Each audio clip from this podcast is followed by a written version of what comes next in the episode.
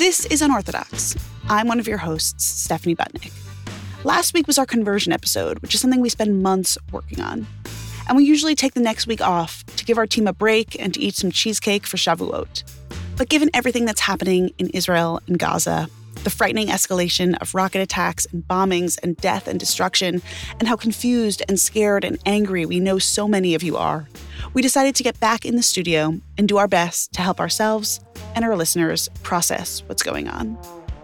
For me, watching from America, I'm saddened and outraged by what can seem like indiscriminate horror videos of civilians running into bomb shelters in Tel Aviv or children being killed in Gaza. We on this show don't have the answers. I don't know that anyone does. But what we do have are conversations, which can hopefully shed some light, offer some context, help us understand things just a bit more. Later on today's show, we bring you an audio diary from the bomb shelters of Tel Aviv, recorded by Carrie Keller Lynn and Aliza Landes, hosts of the podcast Us Among the Israelis. And stick around till the end of the show when Liel shares a message from all of us at Unorthodox.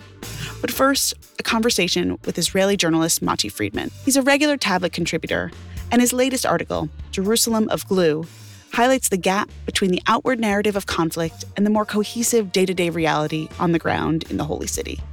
He's been on the show before, most recently talking about his book, Spies of No Country Secret Lives at the Birth of Israel.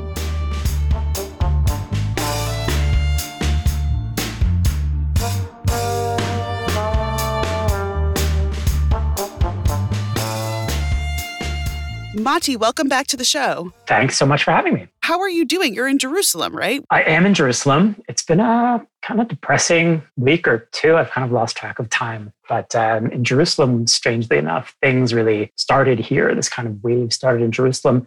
And since then, Jerusalem's been pretty pretty quiet. So um, you know, it's been much rougher in Tel Aviv, in the center of, of Israel a lot of our listeners are confused, and I'm at least as confused as all of them are. This seems to be something that happens periodically that you know, Hamas decides to start hostilities knowing that they're going to get the much, much worst of it. I have all sorts of moral, ethical questions about what's going on, but I actually want to start with your analysis of why Hamas does this, given that the casualties are inevitably many-fold higher for their people than for Israeli Jews or Israelis. It's hard to get into other people's head from a distance. But having been here in Israel for about a quarter century now, and having been through many rounds of violence with Hamas, both waves of suicide bombings in the late 90s and early aughts, and then waves of this kind of rocket fire and then response in and around the Gaza Strip, it's clear that Hamas has an ideology that they take very seriously, and they're actually admirably honest about it. They are not out for you know civil rights in Israel, and they're not looking to better the situation of our Arab neighbors. They have a religious ideology which calls for the creation of an Islamic caliphate on the ruins of the state of Israel, and they think any Jewish sovereignty here is an affront to Islam. And obviously, that's not something we can live with. But I respect their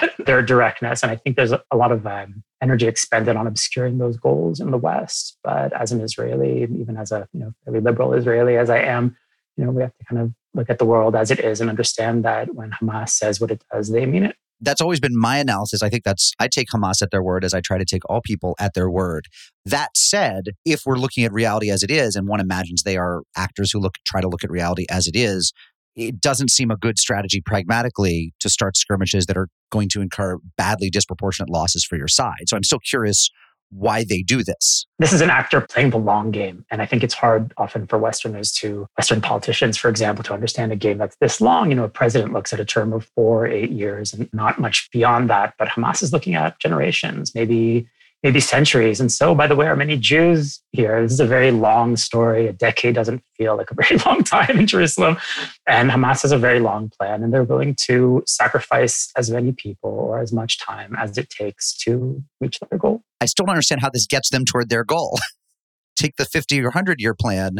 How does periodically incurring a couple dozen casualties on Israelis and then losing hundreds of your own people and tremendous infrastructure and capability get you toward your goal in any logic? Because if you think the Israelis are like the Crusaders, then you look at a Crusader kingdom that existed here for different forms, you know, decades, centuries. But in the end, the Crusaders left. And it was a matter of generations. It wasn't a conclusive battle after which all the Christians left, it was a long, a long slog. And, and if you look, you know, at every round, it's clear who has the upper hand. If you take the long view, I'm not sure who has the upper hand. And with every round that has people in Tel Aviv running into bomb shelters, in and out, and has people in Ashdod, you know, picking up the rubble, and people in Sderot burying kids, every round pushes that dream a bit further off. And that's disturbing for me as an Israeli, but not necessarily for a Hamas leader who you know doesn't see normal life for his people as as the goal. So these are two very different sides with two very different goals. And and given that i'm not sure that they're necessarily wrong. Does this round feel substantially different in any way? I mean as you said this is your third or fourth or eighth or whatever it is rodeo. It looks similar to us from here. It's kind of, you know, chronic of a skirmish foretold. Does it feel different on the ground right now than previous rounds have? It does. And the difference is really in Israeli society, less so than, than with Hamas. I think Israel has been through worse than this round of violence, but I don't think we've ever been through a crisis like this with worse leadership. And Israelis are very divided about you know who our leaders are there's a real lack of trust among you know a pretty big segment of the society in in the prime minister to the point when you have some of the parties in Knesset suggesting that this round is being prolonged or perhaps even staged in a way for the prime minister's own political needs. I don't necessarily believe that, but a lot of people, a lot of very smart and sane people do. And there's a real difference in the way Israelis are responding to this round and the way they've responded to rounds in the past, right? When there's a war, everyone puts down their political disagreements and rallies behind the government. That's always been the case, no matter what the government, whether it was the Six Day War or the Second Intifada or the previous rounds in Gaza. That hasn't happened this time. And that's a very serious change. And it's a real driver of the feeling of malaise and depression that you're going to find among many Israelis this week. So I want to tear you away from malaise and depression for a second. I can't believe that I'm saying this because usually my brand is malaise and depression. But you wrote an amazing piece for us at Tablet about Jerusalem, about the city which you've called home for, you know, a day or two or a decade or two for now basically saying that the way that we from here, from Galus, from, from exile, see Jerusalem and what's going on there is deeply thwarted, and that the reality on the ground is far more intricate, far more beautiful, far more generative and, and life sustaining than anything we can imagine from our doom and gloom reportage here. Tell us about life in Jerusalem. I've had the opportunity to write for Tablet about this a few times before past rounds of violence after past. unfortunately, this seems to be a, a theme. I've lived in Jerusalem for more than 20 years now, and I think the city runs on a fuel that's very different from what uh, it's possible to see from, from the outside. And what often gets covered, or what almost always gets covered, is the forces of disintegration in Jerusalem. But in fact, there's a very strong force of integration in Jerusalem, what I call the glue. The piece is called Jerusalem of Glue, which was a great headline written by a tablet editor. The city is deeply unequal and messed up in a very deep way and seems very fractious and is in, in, many ways, but it's also remarkably functional. And most of the time, people go to work and, and go home, and the city is, by American standards, you know, remarkably safe. I can just give you, you know, throw out a number from last year. The total number of deaths in Jerusalem, violent deaths for any reason last year, including political violence, terrorism, domestic homicide, criminal homicide. The number, as far as I can tell, is 10 we had 10 violent deaths for any reason on all sides of the city last year. This is a city of 1 million people. If you look at a city like New Orleans, there were more than 200 homicides. So Jerusalem is, as of last year, 120th as violent as an American city where no American thinks there's a war. So this isn't often pointed out. And I don't mean to obscure the many things that are wrong in, in the city. There are many, many things that are wrong. But I think the glue doesn't get covered enough. So I've tried to point at the glue in order to help people understand how the city usually works most of the time. Something that that feels different, you know, I'm sitting here in America in New York. I mean, something that feels different about this round and I've always felt like I've been attuned to these because I work at a Jewish magazine. I, we're sort of wondering how to cover this for our largely American audience. But something that feels different now is like everyone has a take all of a sudden. Like everyone on social media, the fashion blogger, like people who probably never had heard of Hamas before, you know, like two weeks ago, or people who don't quite understand what what the Gaza Strip is. You know, like people who don't feel invested in this place or this conflict or this healing or this process in any way suddenly all have something to say. And so you've written a lot about sort of like media coverage of this. Could you sort of walk us through sort of like what you're saying about Jerusalem? How is this getting refracted, particularly in this instance, to Western audiences?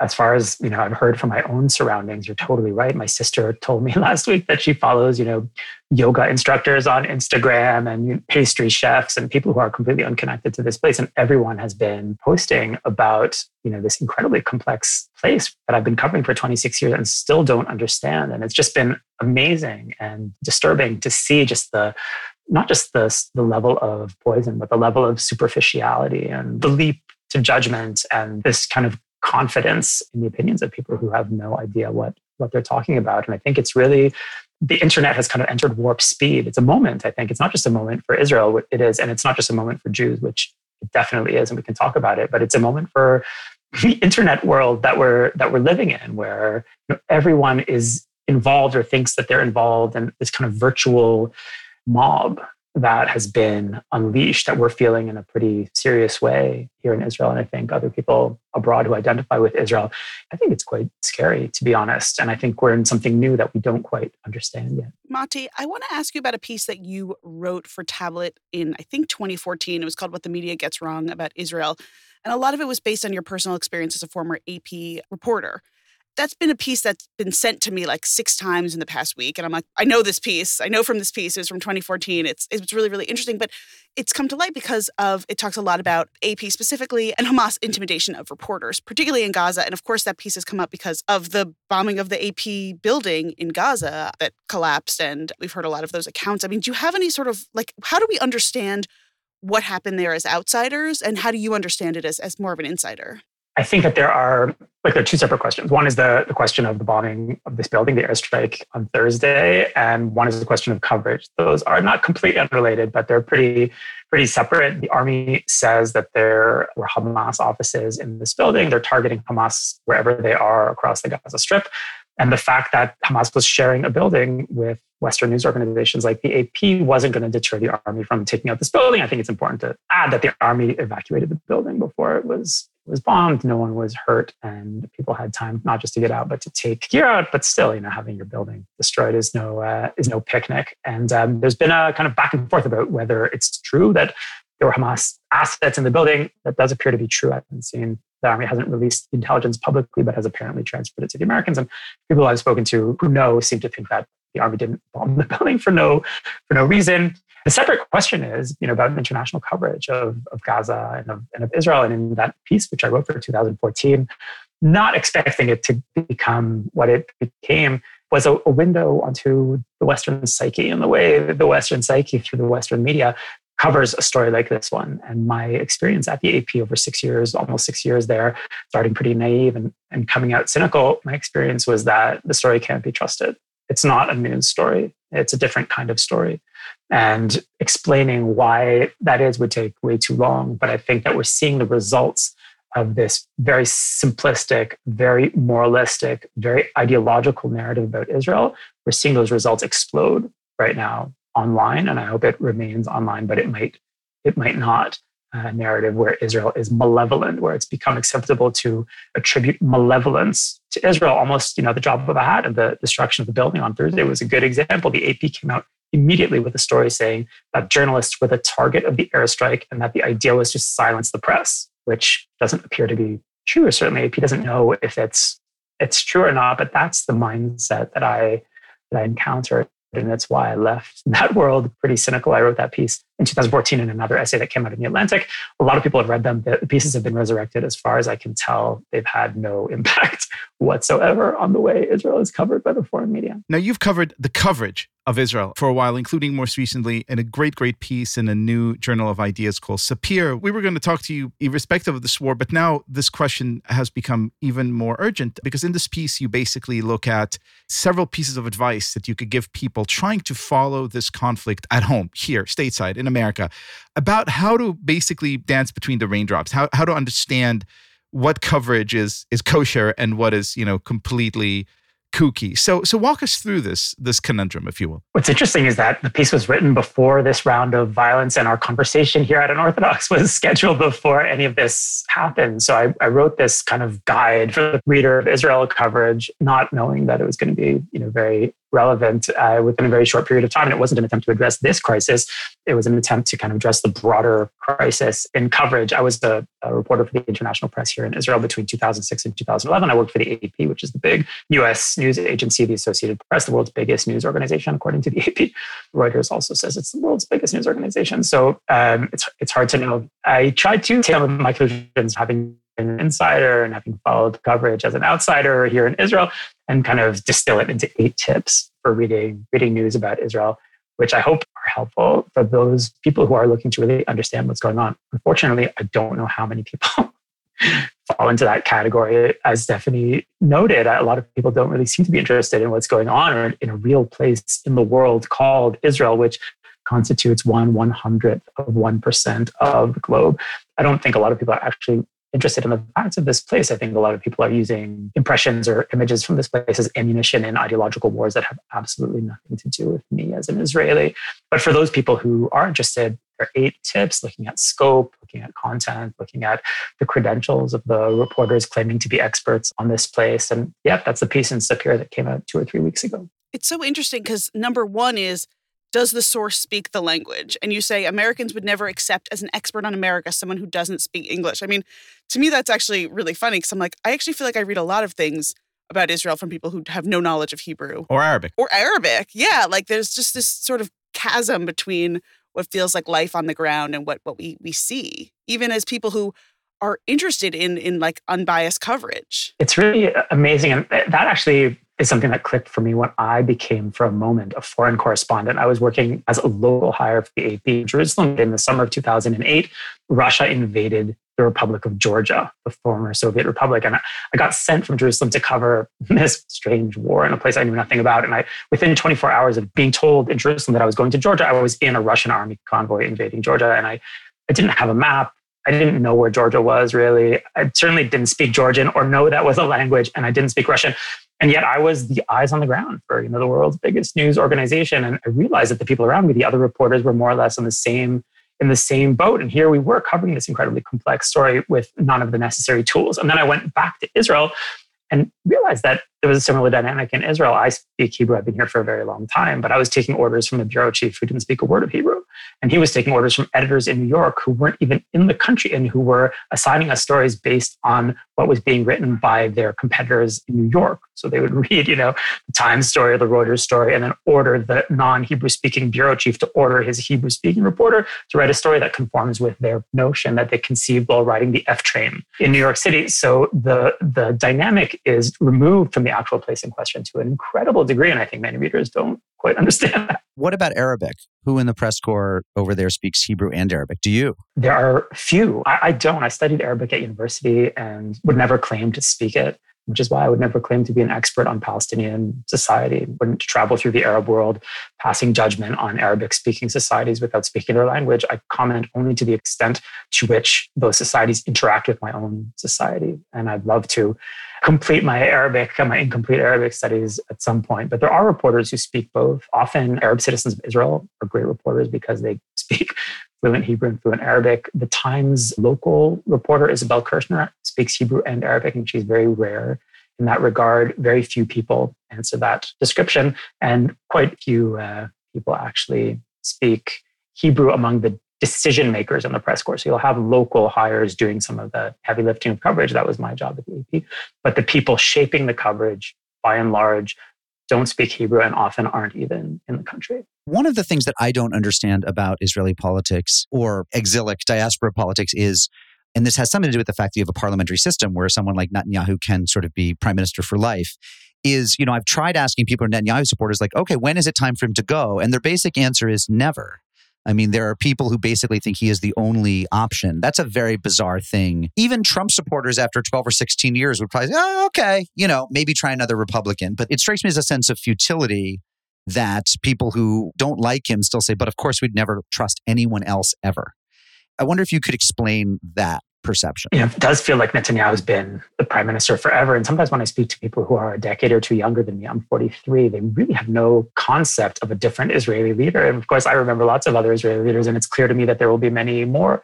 But if you're, you know, 25 or even 30, you can't remember a different person in charge. I think that Netanyahu inspires a lot of animosity among Israelis, and he also ins- inspires intense personal loyalty. In that way, I think he's similar to to Trump and your suggested experiment where you leave Trump in power for 14 or 16 or 18 years and see if people are tired of it. I mean, you guys should try it and see what happens. But um, you know, I'm not I'm not at all a Netanyahu voter, and I, I think that he is causing immense damage to the internal fabric of the country and to our political system. And it's damage that is going to take a really long time to, to fix. But I don't think his voters are crazy. A lot of the considerations are hidden in the eyes of outsiders. And, and I'll just give you one. You know, most of us all of us who are alive and sentient at the right time, which is you know end of the 90s and the first years of the of this century, remember suicide bombings. The Israeli psyche is shaped by suicide bombings. Buses are blowing up, cafes are blowing up, kids are getting killed. The entire country is traumatized and it's never the same. The left is completely destroyed. The peace process ends. Netanyahu comes to power in 2008 and violence subsides in a pretty remarkable way. The last Palestinian suicide bombing here was in 2008, right before Netanyahu comes to power. And last year, Israel had the fewest conflict related fatalities in the history of the state since 1948. So Israelis looking at their situation don't always know how to explain it. They don't necessarily know how to put their finger on it, but they understand that the last decade has been remarkably good in many ways. And they place that above other considerations, like, you know, the consideration of corruption or, you know, the considerations of um, rhetoric and unity in the populace and in the Israeli electorate. And they say, look, we're safe and relatively prosperous precisely in the same decade that the rest of the Middle East has fallen apart. So if you blame Netanyahu for all of the ills of Israeli society, and I blame him for many of those ills, you also have to give him credit for navigating the ship of state through something incredibly dangerous over the past decade of the Arab Spring, the Arab, the Great Arab Disintegration. His magic seems to have expired, but um, he's earned the support of his admirers. So, to that question, our colleague, tablet columnist Shaul Magid, has a piece out, not in tablet, but in, in Real Clear Religion, about what he calls the end of the, the good Israeli Arab. And he said, you know, one of the things that may be expiring is the sense that Arab Israeli citizens, or sometimes they call themselves Palestinian Israeli citizens, who have always been counted on to be, or who people have hoped are loyal and integrated Israelis or have said like genuch, like enough, and the evidence for that being protests, being voting patterns, being other things. Is that is that a concern? I'm deeply concerned about it. I mean, I think that we can handle Gaza and it's awful what needs to be done to end the rocket fire in Gaza, but the disintegration of the internal fabric of our of our society is is very worrisome the the pendulum swing that we've seen in the past two weeks, specifically in this regard, is quite amazing. If you remember two weeks ago, it looked like Israel was about to form a government that would, for the first time, rely on the votes not just of an Israeli Arab party, but on the votes of the Islamic movement in Israel. And this seemed about to happen. So you had this moment, or at least a potential moment, of incredible progress, which is the process that many of us have seen here over the past 20 years, a process of gradual progress toward some kind of integration. I worry now that many of us were too sunny when viewing this process, but it's certainly true that Mansour Abbas and, the, and his Islamic Party were about to uh, join government in some capacity and might yet do it. It's hard to say. And then within two weeks, we've swung completely to the opposite. Or you have riots in Israel's mixed cities, people dead in the city of Lod, houses and hotels burned in the city of, of Akko events that we haven't really seen here for a long time, maybe ever. And it's hard to say exactly where all of this is going. I don't think all is lost, just like I didn't think all was saved when Mansour Abbas uh, was going to join the government. I think Israel's a very complicated place and it's hard to gauge the trends in the short term. What needs to happen is a successful end to the Gaza operation and then an attempt to repair the intense damage that's been caused to our society. Unfortunately, I think that at present we have a leadership that isn't up to that task. So Mati, before we let you go, help us out here because it's all about us sitting here in the in the comfort and safety of, of New York or, or New Haven.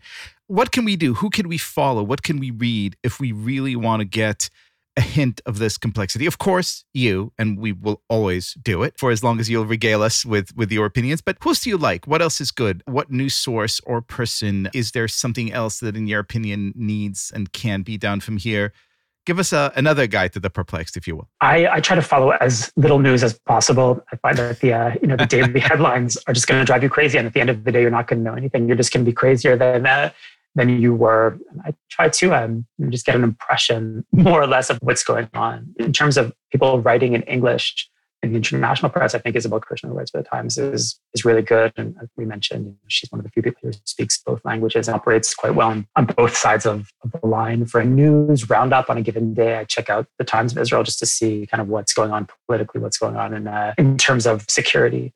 And there are you know other interesting offbeat voices around that I've come to really rely on less for news coverage and more for kind of deep thoughts. Isabella Tabarovsky, who's written for Tablet quite a bit about kind of the Soviet Jewish experience and, and the Soviet Jewish take on the current ideological meltdown. I found that to be really, really interesting. And she's filled in a few pieces that I never got about the Western. Saidi Shani Moore is a guy who writes uh, very kind of really smart an area that deep dives into different political aspects of the Israeli experience. If I had time to compile a list, I'm sure I'd come up with some uh, with some more great names. Well, Mati, thank you for taking the time to talk with us to fill us in on what's going on there. We hope that you and everyone there are safe, and thanks for keeping us posted. Thanks so much for having me on the show, guys. We recorded this conversation yesterday, Wednesday, May 19th and are grateful to Mati for taking the time to talk with us.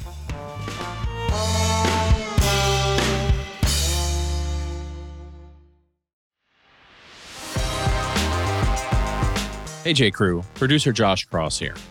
In addition to the podcasts we make here at Tablet Studios, I occasionally help out on other shows. One of those is a podcast called Us Among the Israelis. It's hosted by two American born women, Carrie Keller Lynn and Aliza Landes. They both made Aliyah over a decade ago, served in the IDF, and built lives in Israel. And on the show, they share their stories of navigating their way through the intricacies of Israeli society all these years later. Last Monday, when the first rockets started targeting Tel Aviv, they frantically started sending me WhatsApp messages asking how they could document their experiences. The quick answer was start recording audio diaries. Tell us what you're experiencing, your thoughts, your fears, and how it all feels. Record as much as you can safely. So they did. The result was their latest episode called A Tel Aviv Bomb Shelter Diary. As a producer and a listener, I was really grateful to get a glimpse into what it's like to be in Israel right now. It helps put a human face and voice to a conflict that for many of us is taking place on the other side of the world. I'm proud to share this episode of Us Among the Israelis, hosted by Carrie Keller Lynn and Aliza Landes.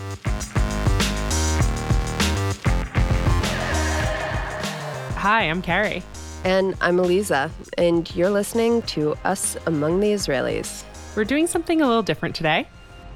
As you may have heard, there's a war going on in Israel. It just started. There were some riots over the past month that have developed now into a full blown situation with Hamas. They've spread. They started in East Jerusalem over evictions in uh, an Arab neighborhood of Sheikh Jarrah it's complicated. We don't necessarily want to get into it. What's important to understand here is that that anger and violence has spread, and it started with Hamas in the Gaza Strip. Hamas is a terrorist organization that has ruled the Gaza Strip basically since 2006, and they've been shooting rockets nonstop. And it has incited other violence as well. And this has been really scary and difficult to deal with it's been scary and difficult to deal with for people in the south of Israel. It's been scary and difficult to deal with for people in the Jerusalem area. It has only recently become scary and difficult to deal with for people who live in the center of Israel, including Tel Aviv. And what I mean by that is that Hamas has been sending rockets pretty constantly for over the last decade into the south of Israel with increased vigor over the last week into the south of Israel. But Tel Aviv usually escapes this. You can live in Tel Aviv in a bubble. We live in a bubble. It's a bubble. That's the phrase. You live in the bubble of Tel Aviv. You can read the news about all the terrible things happening in every other part of the country and be reading that while eating a croissant and sipping a latte in a cafe and having like a breakfast with your friends. It doesn't touch you. And what's been really interesting about this conflict and scary is that this is the first time really since 2014 that the conflict is touching Tel Aviv again let's put this in context. In 2014, I think there were like three or four rockets that were shot at Tel Aviv. over the Wait, past. do you know where I was for the first one? Where? I was I was at the Haaretz Peace Conference. Oh my god, that's that's rich. Um, but yeah, so there were like three or four rockets, maybe in 2014, that were shot to Tel Aviv. There were And a few more. Uh, There were there were a few. There, It's there were definitely really- a few Azakot. There was a rocket that like the Iron Dome hit it, but the remnants of the rocket fell on the street I was living on. Yeah, yeah. So that's like really scary. But we're talking about maybe maximum a dozen rockets. We're Yeah. not talking about what has been happening over the last 24, 48 hours, where it has been hundreds of rockets shot not just at Tel Aviv, but all over what's called the Dan region. And it this time feels very different. And it feels that partly because there is no government. Bibi Netanyahu is interim prime minister. We were 24 hours away from a different government. That all collapsed and fell apart as a result of this violence. It's been a lot to deal with. And so Carrie and I have been, and mostly Carrie, to be fair, um, have been keeping. Well, I, I don't have two kids, so it's easier. Well, but we've been keeping voice recordings of what this feels like. And we hope that it speaks to you. All right, without further ado, let's take a little peek into the first days of the conflict in Tel Aviv. Okay, 6 p.m. on Monday. Something new just happened. Um, a rocket was fired into the outskirts of Jerusalem in an area called Beit Shemesh, which is actually where our social media manager Tamar lives. Um, so just we just texted Tamar to see how she's doing. She's hanging out in her mamad, which is a safe room. So Tamar, stay safe. Still in our Tel Aviv bubble. Still no rockets here. Super weird. Like the southern part of the country is getting absolutely hammered, absolutely obliterated by rockets, something like 250 today. Um, and in Tel Aviv, I sat in a coffee shop and met friends because we live in a bubble. It's freaking weird. We live in a bubble. It's 7:45 p.m. on Monday, and I'm about to go to a concert. First concert in a year and a half. My friend's dad is actually performing. My friend's dad is a world famous, like top of his class Orthodox chazan. So he's like a cantor. He's the guy who sings liturgical music, especially during prayer services. And he's performing in Tel Aviv's uh, big Philharmonic concert hall to like 2,000 people tonight. So I'm going with my friend, and we're gonna go watch his dad. Two interesting things about this concert, other than the material itself. First, Islamic Jihad and Hamas have threatened to start firing rockets at Tel Aviv tonight at 9 p.m., which, if true, would be a major escalation of this conflict. And the second is that depending on how you feel about this, I am either in the safest or least safe place to be for this purported rocket barrage because I'm going to be in a concert hall that is a predominantly Haredi audience. So either I will be protected by the prayers from God or I will be exposed potentially to corona. Decide which stereotype do you want to buy into? Update, midnight, concert ended. These things go long. No rockets in Tel Aviv.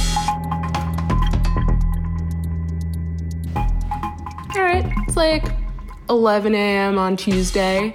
Got a map sent by friends, which shows like all the bomb shelter locations, all the public bomb shelter locations in Tel Aviv.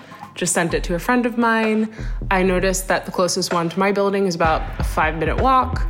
Won't really help in case of any sort of emergency. I think you have like 30 seconds to figure this out. Cool. Hope there's a bomb shelter in my building. Guess today's a great day to find out. It's 4:41. I'm sitting in a cafe in Tel Aviv, living a totally normal life, sipping a golden latte, and just read that we had our first two fatalities from rocket attacks. So Tel Aviv is a bubble, and the rest of the country is living in bomb shelters. 623. My calls drop whenever I'm in my stairwell. Maybe that means the walls are thick enough to protect me from rockets. Building doesn't have a bomb shelter. Yeah, so I just went to a friend's house. It's uh it's like 7:30 at night. We planned a vacation to Sinai. We did plan everything refundable because we're not totally sure we'll be able to go in three weeks should there be a war. We've basically decided that if, uh, if there's a rocket in Tel Aviv, we're going to have to cancel this trip. But until that point, we're going to be wishful thinking about it. Like, th- this is the weird thing, right? This, this is the Tel Aviv bubble. I think they fired 173 rockets this morning in a five minute period in a city in southern Israel called Ashkelon. Uh, two people died there. And we're not particularly insensitive people. It's just that it hasn't yet affected our daily lives. We are living in a bubble, and it feels completely, quote, reasonable to plan a vacation to Egypt. I know it sounds weird. That is the dissonance. That is the dissonance of Israeli life. That is the dissonance of Tel Aviv life. And it's odd. It's odd. Okay, so we just heard two booms, which is probably the Iron Dome. It's another boom.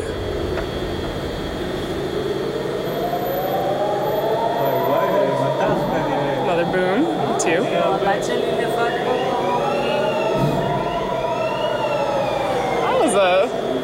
was a, it's a barrage.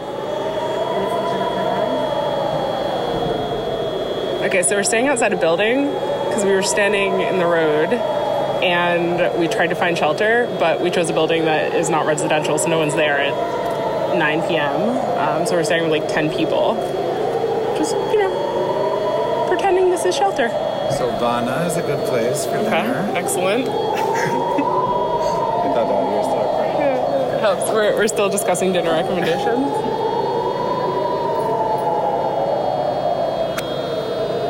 I'm doing it just to get the siren in the background. No, actually, tell me about dinner. And Don't don't be self-conscious. We won't use it.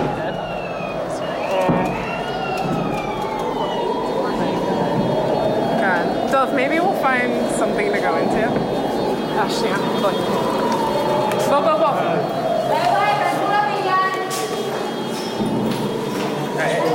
Go downstairs.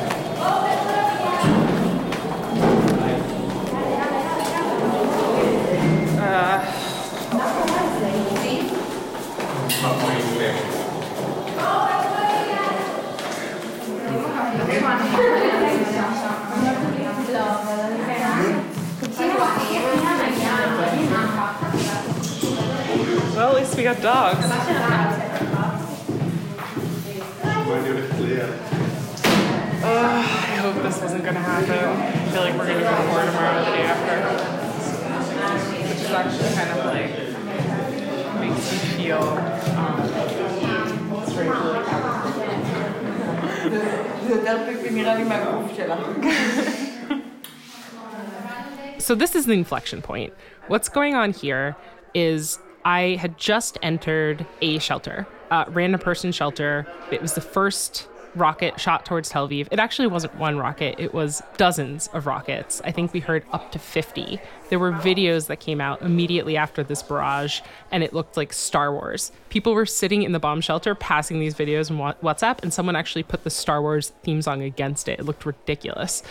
Which, by the way, also speaks to the fact that Israelis, especially Israelis that grew up during the Second Intifada, have really dark sense of humor. And this is like humor. the only way to get through stress like this, like big time gallows humor.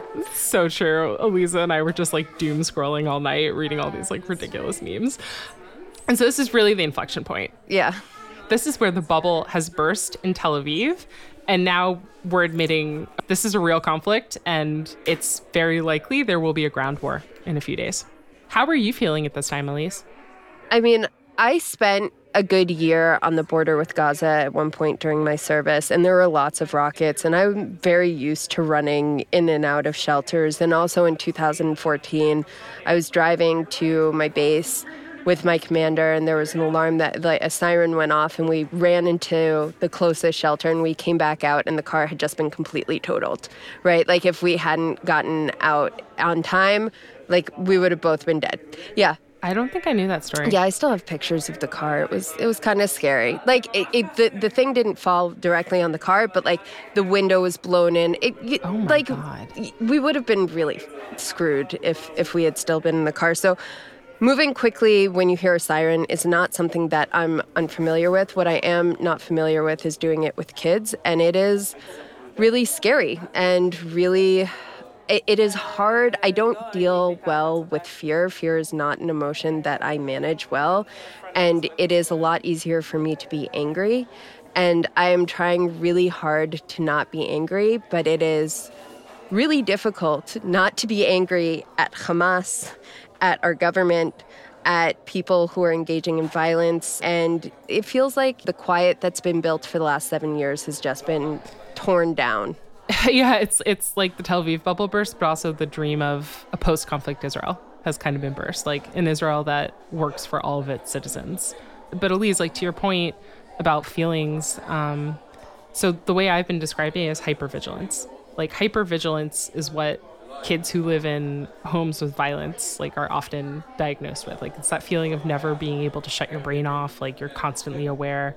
I haven't slept in the past three nights. I mean part of that is that Hamas like doesn't respect Zionist sleep times and seems to wake us up with ro- rocket barrages every evening. But even afterwards, like or they say, or they say, we're going to start a rocket barrage at 9 p.m. And you're like, okay, I got this. I'm and ready. you're waiting around, and you're dressed, you're ready to go, and then they're two hours late.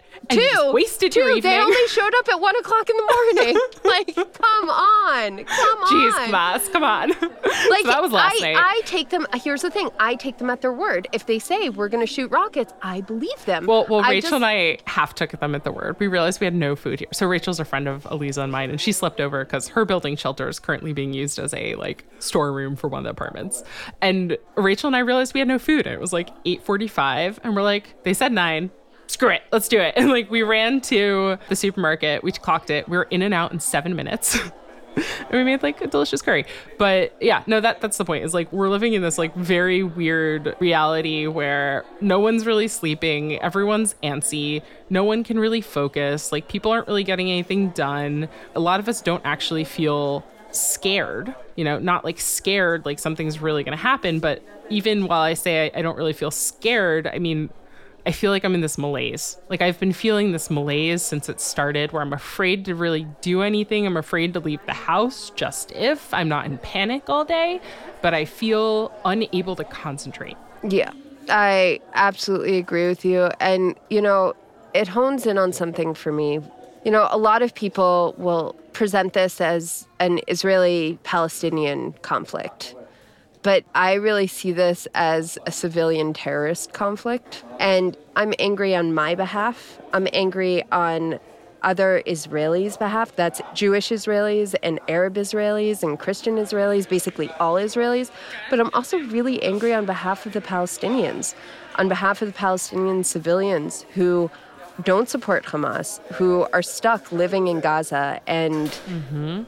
Are suffering the consequences of Hamas aggression 10,000 times worse than what we're going through.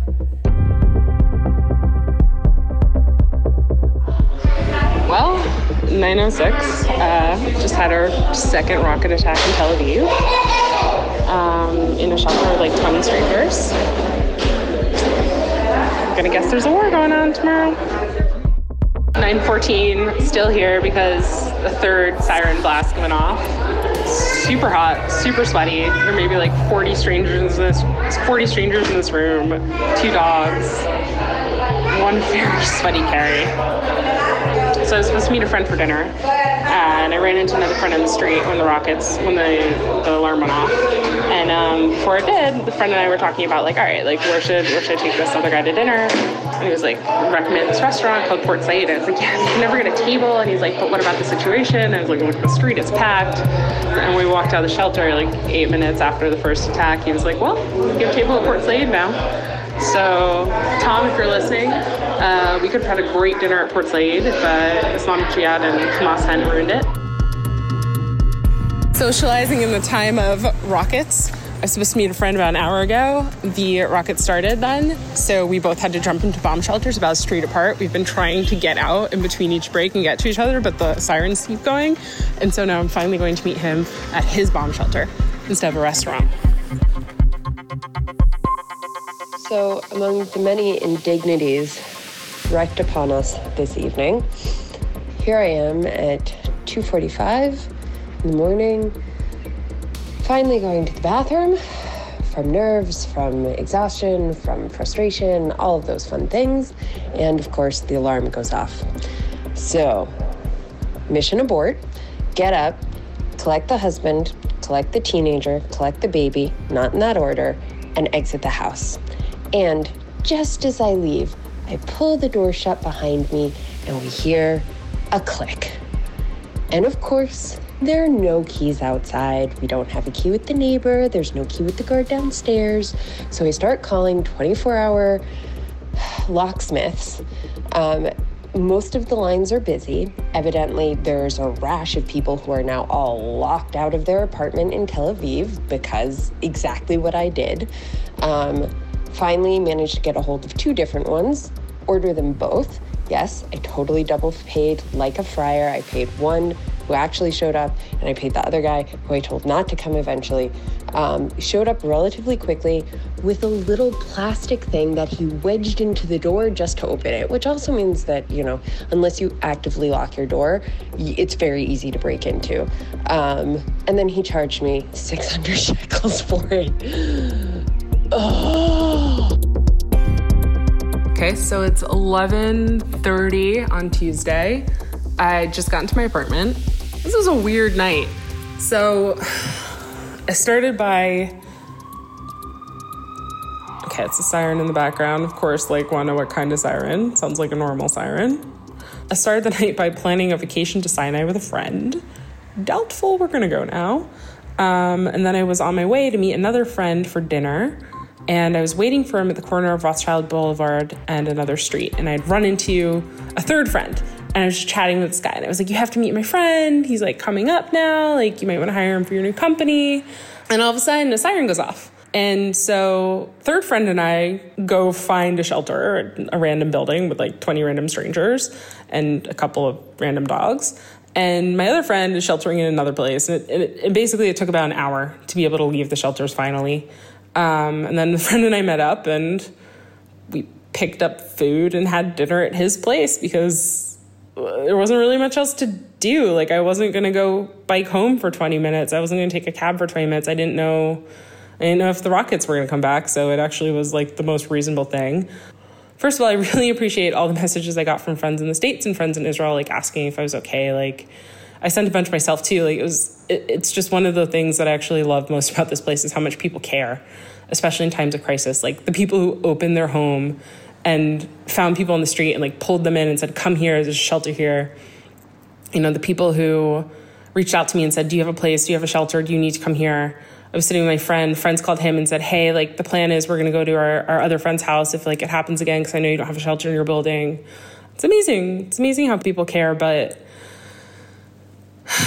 I was also really distracted the whole night. You know, we we didn't have like the best catch up because I felt like I was completely not focused for understandable reasons. Yeah, now I'm back in my apartment and I'm like afraid to shower because I'm so sticky. I don't want to be in the shower when the siren goes off and I have these huge beautiful windows in my apartment that I don't want to like shatter and like kill me. Um it's a weird night and they called up something like 5,000 reservists today. I know people got a call. Um, I think we're going to go to a war. And that's upsetting. It still feels surreal. Like it emotionally doesn't feel real. It hasn't settled in yet.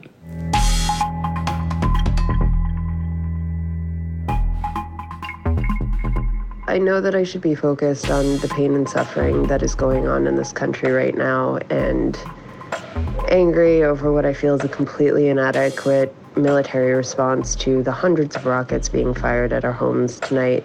But mostly, I'm just really fucking angry that they completely ruined my sleep training. Like, just destroyed it.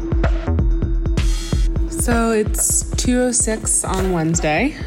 I'm home. Yeah, I'm feeling a malaise. It's like on one hand, it's like, well, nothing's really going on, but that's also not true. That's just the Tel Aviv bubble. There's a lot going on. The South has been pounded, like absolutely pummeled this morning. Hamas shot a new kind of weapon. They shot an anti tank missile that they got from Iran a couple of times in the south. And if I heard correctly, the problem, one of the problems with that is that the Iron Dome is not effective against it. Um, smart people died this morning in the south. Some people died in Gaza too. I think we're going to war. Yeah, so that's what's going on. Both not much and a lot. See what the day brings. Apparently, Hamas has said between six and seven there'll be more rockets.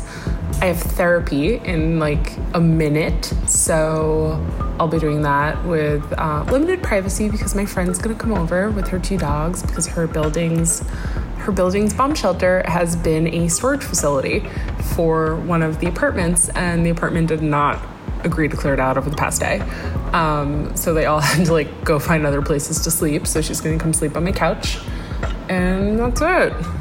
Super weird. Shelters are uh, storage facilities, and people don't seem to want to clear them out despite the situation. Because, you know, just an inconvenience. Rockets are just an inconvenience.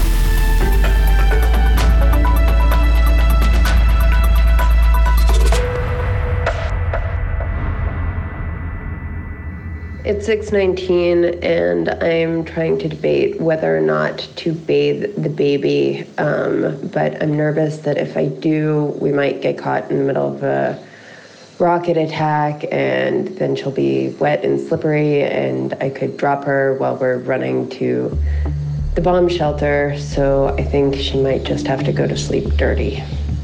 Great. So it's 2:30 on uh, Thursday. I'm in the kitchen of a restaurant because I was on my bike on the phone with my parents saying, "Don't worry, uh, Hamas only attacks Tel Aviv at night."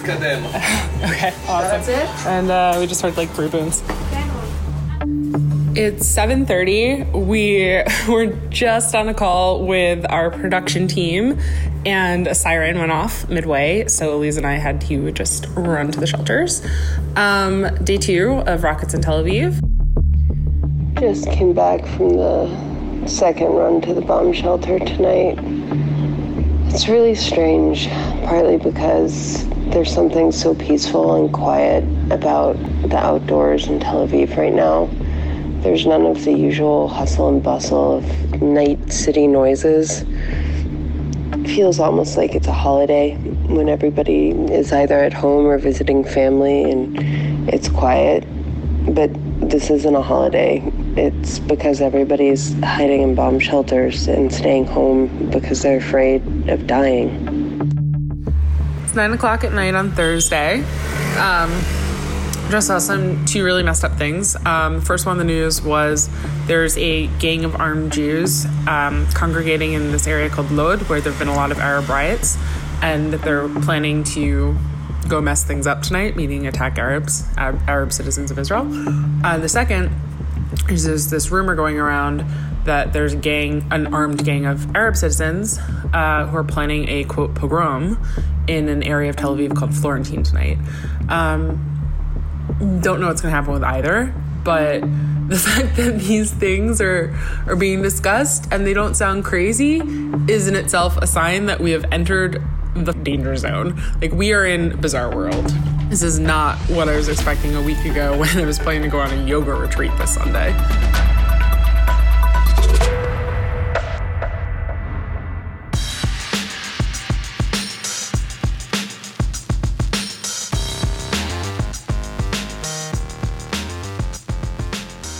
That's sort of just a taste of what it feels like. And I have to say, also today, I went to buy groceries and I saw lots of people out on the street walking around. It feels almost normal, not quite normal, but almost normal. And it reminds me how quickly people adapt to being in just absolutely bizarre circumstances.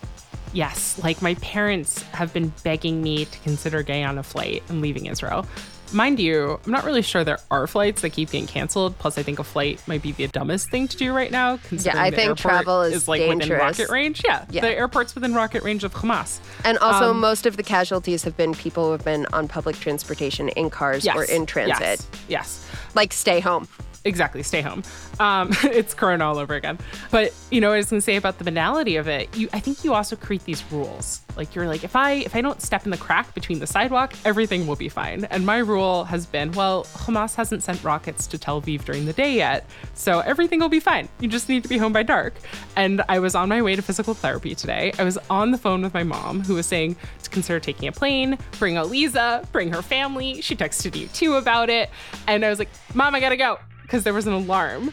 I jump off my bike, I leave it on the sidewalk, I run into a restaurant, which was the first door I saw open. They like usher me into the back of the kitchen. I stand in the kitchen with like 10 strangers and we hear like three big booms and like we had a few minutes and we just leave and go on with our days. And that's that's the bizarreness of this reality. Also, by the way, just like total side note, how lucky are we that everybody is vaccinated in this country? Can Oh you God, can you yes. imagine what super spreader events it would be if you ended up in a public bomb shelter with tons of people, some of whom had corona? Like it would just Hamas, be you missed an opportunity there. Yeah, seriously. I think one of the most unique aspects of this whole experience is actually the camaraderie that you end up feeling with the people that you end up in the bomb shelter with, right? And they're random strangers and you're all going through this trauma together, right? I've met neighbors in the stairwell. You've met random strangers at the various different random. I, I um, saw someone try to get an apartment. The first bomb shelter in was so nice that there was a couple next to me, like asking for exchanging WhatsApp numbers with other people in the bomb shelter, trying to get an apartment in the building. Like, Yeah, but so you have this really weird social glue that is bringing people together. This collective trauma experience that's making people welcoming, generous, kind. And yet you also juxtapose that with what I think is far scarier than the rockets, which is the violence that has been happening in mixed cities across mm-hmm. the country. Mm-hmm. Yeah, and by mixed cities, you mean integrated. Arab and Jewish populations, they're fully Israeli populations. What we've been seeing has been violence. There have been riots. There have been riots in Jerusalem. There have been riots in cities called Lod and Ramle. There have been riots in Acre, which is right above Haifa. There have been riots in Yaffo, which is right below Tel Aviv. There have been riots all over. There's been riots in Bat Yam. And it, primarily at first, they were Arab riots against Jewish citizens, and now they're also Jewish citizens against Arab citizens. And people have died. People, they're using the word lynching. Last night I was watching the news, and an hour and a half on repeat, they played the same clip of a crowd pulling an Arab driver out of his car in Bat Yam, and they just beat the guy. He he was brought to the hospital right down the street to me. Yeah, he's he's Yeah. alive, but Yeah, no, he's he's horrible. alive. He's in moderate condition, but yeah, it's it's horrific. it's not the violence itself, it's what it speaks to. It's terrifying me, which is that the fabric of this place is ripping apart. It's like Israel's working. Like we've been looking at Israel as it's working, but as soon as you put any stress on the seam, it starts to fray. I actually don't think it's any stress. I think that there are a lot of contributing factors. Um, and I, I actually think that we're also dealing with an immediate post corona world. And the mixed cities were some of the hardest hit with corona. You had some of the highest levels of unemployment, there's huge amounts of frustration. And suddenly you have a venue that is considered quote unquote legitimate amongst your peers to express your anger. And most of these rioters, they're young. A third of the people who are arrested are between the ages of 13 and 16. We're talking about young kids who are just going crazy. A country has been cooped up for a whole year at home, and suddenly you have people just bursting out, and the anger is being articulated in the most destructive way. But I definitely think that it is no coincidence that we have this fraying that comes after a year of Corona. I don't think it's possible to divorce the two. And I don't think it's a coincidence that we have this fraying and then we have Hamas capitalizing on this time to, quote, get involved and send rockets to support its, quote, brothers in Jerusalem. And, and I think it, you know, I think it's a bit of the cat and the mouse and the cat. Yeah. what's going on with Hamas, I think that it is very easy for a Western audience to misunderstand what's going on. This is not about Sheikh Jarrah evictions. This is not even about riots in Jerusalem. Yeah, this is coming on the heels of Abu Mazen, who is the head of the PA and hasn't held a, an election in 15 years. This is coming on the heels of him canceling elections last again because he knew that Hamas would come out on top. So, this is Hamas's way of saying to the Arab world, we are A, the defenders of Jerusalem, and B, to the Palestinian world, we are your guardians. We are the party that you should have fidelity to and obeyance to. And this is an internal power play. I think the C is in a year where we had the Abraham Accords and Israel's like peace treaties with two Arab nations it never had formal relations with. I think it's also saying the Palestinian issue is still relevant. Yes. Because that was the line last year is that the Palestinians aren't relevant anymore. Let's move on. And so I Yep. think A, B, and C, that's what's going on. It's not really Sheikh Jarrah. Sheikh, Sheikh Jarrah, for all of the commotion, it's six families. It's six families. It's an excuse.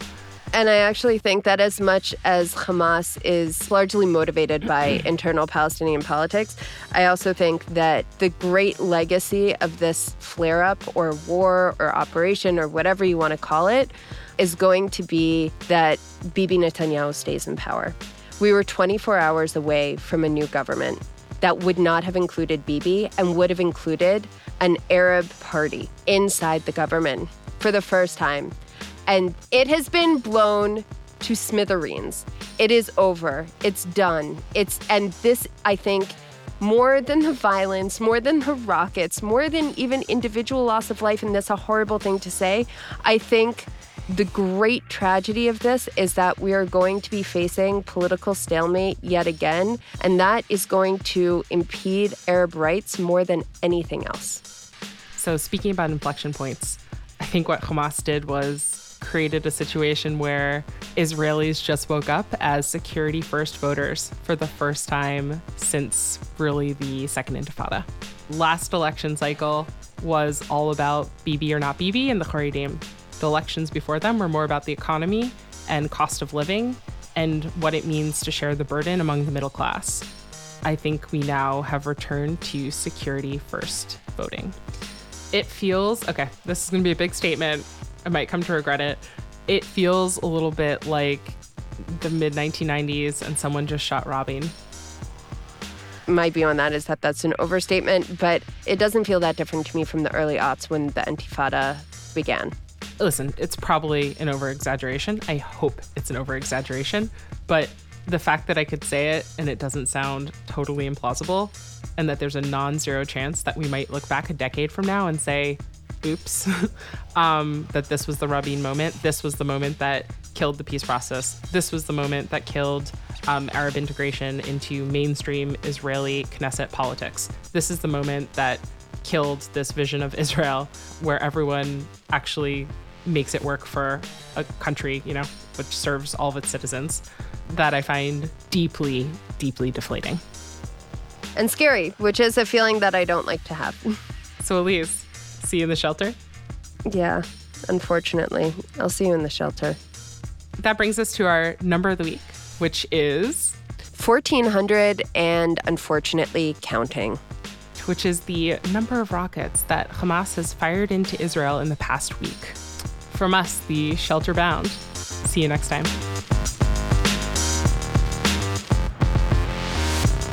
You can find Us Among the Israelis wherever you listen to Unorthodox. They've covered everything from the history of the Israeli startup nation to how Sephardi culture reflects the real culture of Israel today. That episode features today's Unorthodox guest, Matti Friedman.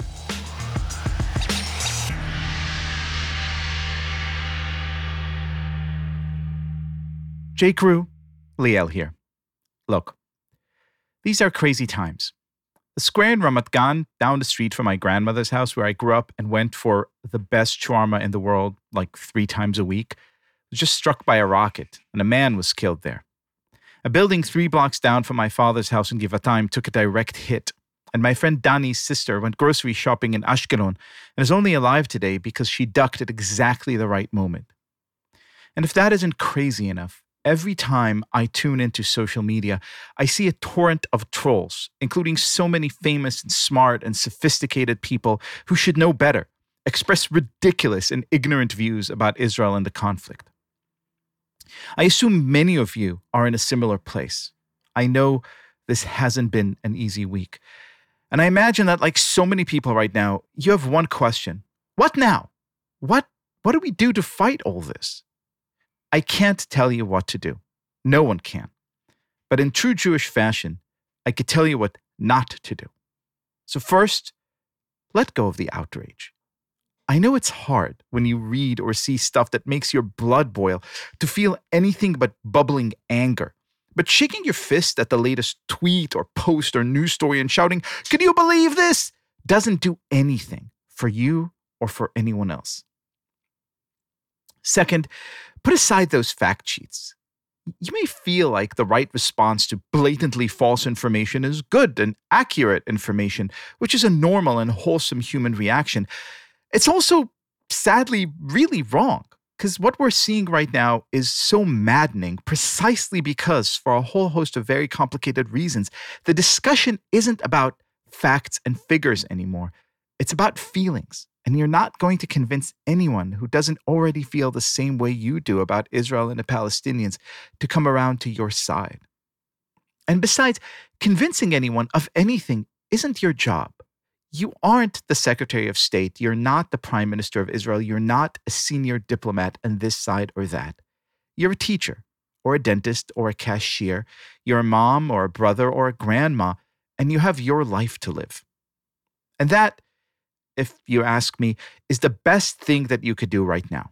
Take all the energy you've been investing in arguing with people on Facebook or fuming about why the Democrats or the Republicans fail to solve this problem or that, or expecting some defunct organization to live up to its promise and step in, or arguing with colleagues in the office about who fired first and why. Take all that wasted energy and invest it in your life, in building something Jewish and communal and generative, even if it's just with three or four other people you know and love and trust. Now, I know what you're going to say. You're going to say that thinking small isn't the way to go when the problems are so big. You're going to say that we need something that can go viral or be scalable or any of the other buzzwords that resonate with people these days. I fully disagree. We're Jews. We're not about going viral. We're not about getting too big to fail. From Moses to Rabbi Akiva to Joey Ramone, we've always been the outsiders, the small band of weirdos huddled on the outskirts of society and just doing our thing. We're not about huge crowds, we're about gathering in small quorums or minyanim. We're about Shabbat dinners and daily prayers at shul together and taking every opportunity we can and holding space together and together building something meaningful. So Maybe it's putting together a reading group or a study group. Maybe it's inviting a few friends over for Shabbat dinner.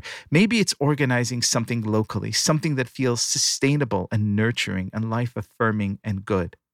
So here's the deal. Yeah, these are scary times.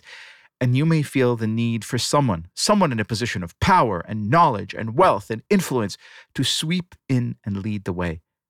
Here's the good news no one's coming. It's all in you, it's all on us. And here's the better news we could do it because honestly, literally, we're all in it together. And we mean it. The greatest pleasure, the greatest privilege of those of us lucky enough to work on this podcast is knowing that we're in it together with you and that you're in it together with us. So if there's anything we could do as you try to figure out the next steps that work not for the world, not for Israel or the Palestinians or the Biden administration or Donald Trump or anyone else, but for you, for your friends, for your neighbors, for your community, anything we could do at all, please go on Facebook, pick up that email or that phone, and get in touch. And with that, shalom, friends.